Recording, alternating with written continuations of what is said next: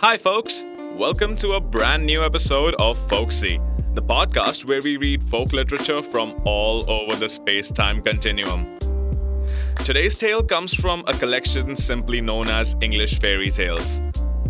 As we've talked about in previous episodes, folktale collections tend to be freely adapted, and in most cases, the collectors do ascribe upon themselves the mantle, as it were, of author. However, today's entree of a collection was in fact attributed to Anonymous, with the title page merely saying collected by Joseph Jacobs.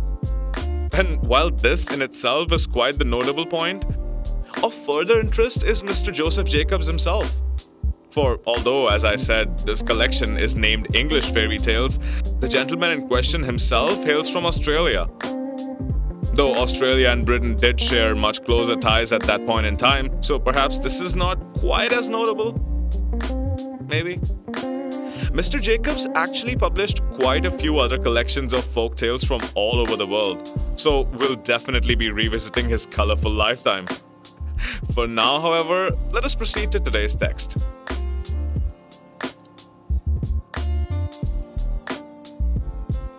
English Fairy Tales by Anonymous. Collected by Joseph Jacobs. Tom Tit Tot. Once upon a time, there was a woman, and she baked five pies. And when they came out of the oven, they were that overbaked, the crusts were too hard to eat. So she says to her daughter, Daughter, says she, put you them there pies on the shelf and leave there a little, and they'll come again. She meant, you know, the crust would get soft. But the girl, she says to herself, Well, if they'll come again, I'll eat now. And she set to work and ate 'em all, first and last. Well, come supper time, the woman said, Go you and get one of them pies. I dare say they've come again now. The girl went and she looked, and there was nothing but the dishes. So back she came and says she, No, they ain't come again. Not one of them? says the mother. Not one of them, says she. Well, come again or not come again, said the woman. I'll have one for supper. But you can't if they ain't come, said the girl. But I can, says she. Go you and bring the best of him. Best or worst, says the girl. I've ate 'em all, and you can't have one till that's come again. Well, the woman she was done, and she took her spinning to the door to spin. And as she span, she sang, My daughter ha ate five, five pies today. My daughter ha ate five, five pies today. The king was coming down the street, and he heard her sing. But what she sang, he couldn't hear. So he stopped and said, What was that you were singing, my good woman? The woman was ashamed to let him hear what her daughter had been doing. So she sang instead of that, My daughter has spun five, five skeins today. My daughter has spun five, five skeins today. Stars o' mine, said the king. I never heard tell of anyone that could do that.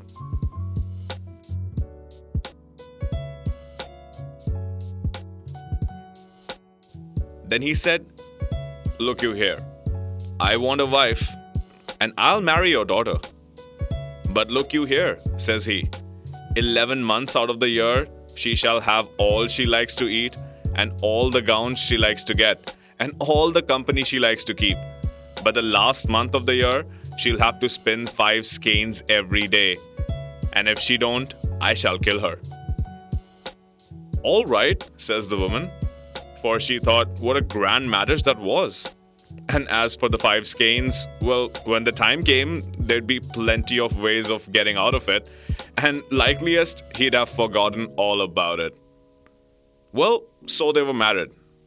And for 11 months, the girl had all she liked to eat, and all the gowns she liked to get, and all the company she liked to keep. But when the time was getting over, she began to think about the skeins and to wonder if he had him in mind. But not one word did he say about him, and she thought he'd wholly forgotten him. However, the last day of the last month, he takes her to a room she'd never set eyes on before. There was nothing in it but a spinning wheel and a stool. And says he, Now, my dear, here you'll be shut in tomorrow with some victuals and some flax, and if you haven't spun five skeins by the night, your head'll go off. And away he went about his business. Well, she was that frightened. She'd always been such a gatless girl that she didn't so much as know how to spin. And what was she to do tomorrow with no one to come nigh her to help her? She sat down on a stool in the kitchen, and law, how she did cry. However, all of a sudden, she heard a sort of a knocking low down on the door. She upped and opened it, and what should she see but a small little black thing with a long tail that looked up at her right curious and that said, What are you a crying for? What's that to you? says she. Never you mind, that said, but tell me what you are crying for. That won't do me no good if I do, says she. You don't know that, that said, and twirled that's tail round. Well, says she, that won't do no harm if that don't do no good.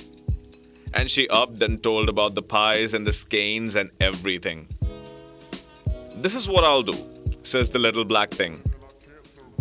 I'll come to your window every morning and take the flax and bring it spun at night. What's your pay? says she. That looked out of the corner of That's eyes, and that said, I'll give you three guesses every night to guess my name, and if you haven't guessed it before the month's up, you shall be mine. Well, she thought she'd be sure to guess That's name before the month was up. All right, says she. I agree. All right, that says. And law, how that twirled That's tail. Well, the next day, her husband took her into the room, and there was the flax and the day's food.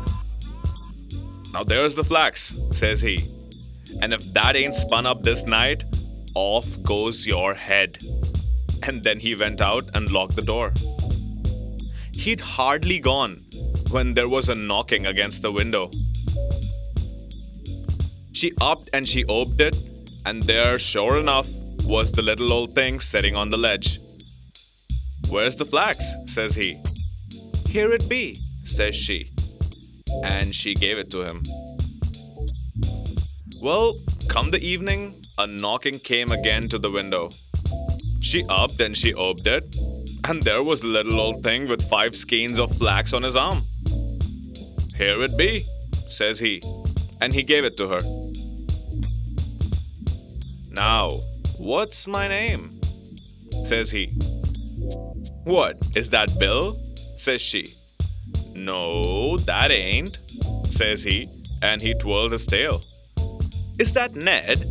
says she. No, that ain't, says he, and he twirled his tail. Well, is that Mark? says she.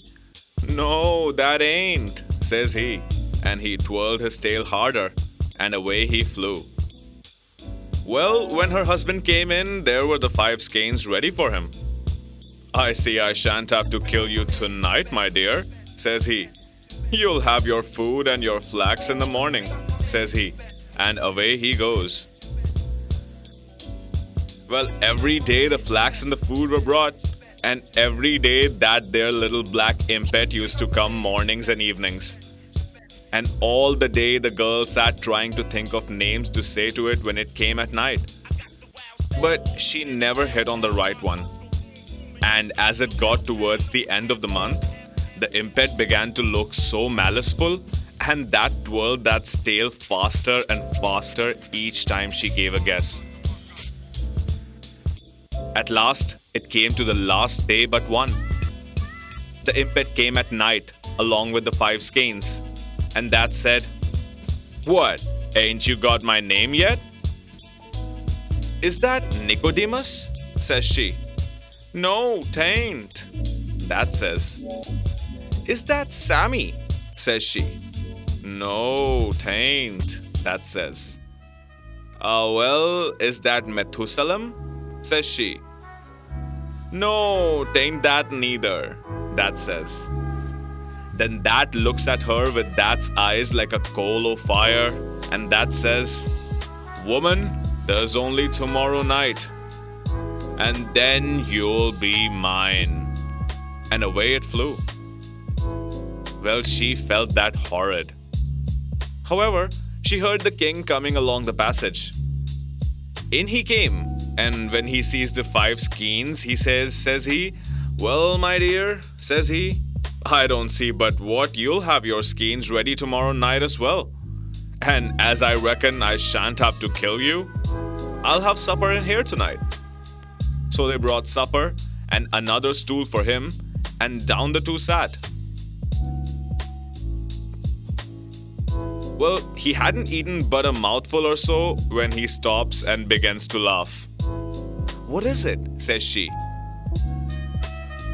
Oh, why, says he. I was out a hunting today, and I got away to a place in the wood I'd never seen before. And there was an old chalk pit, and I heard a kind of a sort of humming, so I got off my hobby and I went right quiet to the pit. And I looked down. Well, what should there be but the funniest little black thing you ever set eyes on? And what was that doing but that had a little spinning wheel, and that was spinning wonderful fast and twirling that tail. And as that span, that sang, Nimmy, nimmy, not, my name's Tom Tit Tot. Well, when the girl heard this, she felt as if she could have jumped out of her skin for joy. But she didn't say a word. Next day, that there little thing looked so maliceful when he came for the flax. And when night came, she heard that knocking against the window panes. She opened the window, and that come right in on the ledge. That was grinning from ear to ear. And ooh, that tail was twirling round so fast. What's my name? That says, as that gave her the skeins. Is that Solomon? She says, pretending to be afeard. No, tain't. That says, and that came further into the room. Well, is that Zebedee? No, tain't, says the impet. And then that laughed and twirled that tail till you couldn't hardly see it. Take time, woman, that says. Next guess, and you're mine. And that stretched out that's black hands at her. Well, she backed a step or two, and she looked at it, and then she laughed out, and says she, pointing her finger at it, Nimmy, nimmy, not, your name's Tom Tit Tot. Well, when that hurt her, that gave an awful shriek, and away that flew into the dark. And she never saw it anymore.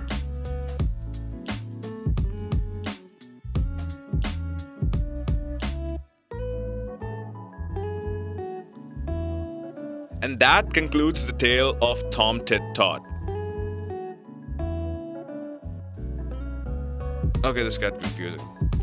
Well, you know, apart from the whole name thing, you know, Tom Tit Tot versus Rumpelstiltskin, the fact that the stakes were the firstborn child instead of herself, and also the fact that, as far as I remember, in St- uh, Rump- as far as I remember, in Rumpelstiltskin, the king actually helped his wife, his new wife, to foil Rumpelstiltskin's plans by sending out his advisors into his kingdom to find out exactly who this person was. While in this version, it's all pure coincidence. And actually, everything from the start to the end, it presents a much more cohesive whole than I've found most stories of Rumpelstiltskin to be till this point. I mean, why would a king any king believed that a girl could spin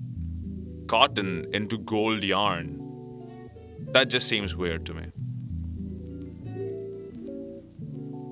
What did you think of the story? I'd love to find out. Hit me up on Instagram at Izer Social, that's I Z E R Social, and we'll compare notes on even more interesting literature, man. I would, I would just love to do that.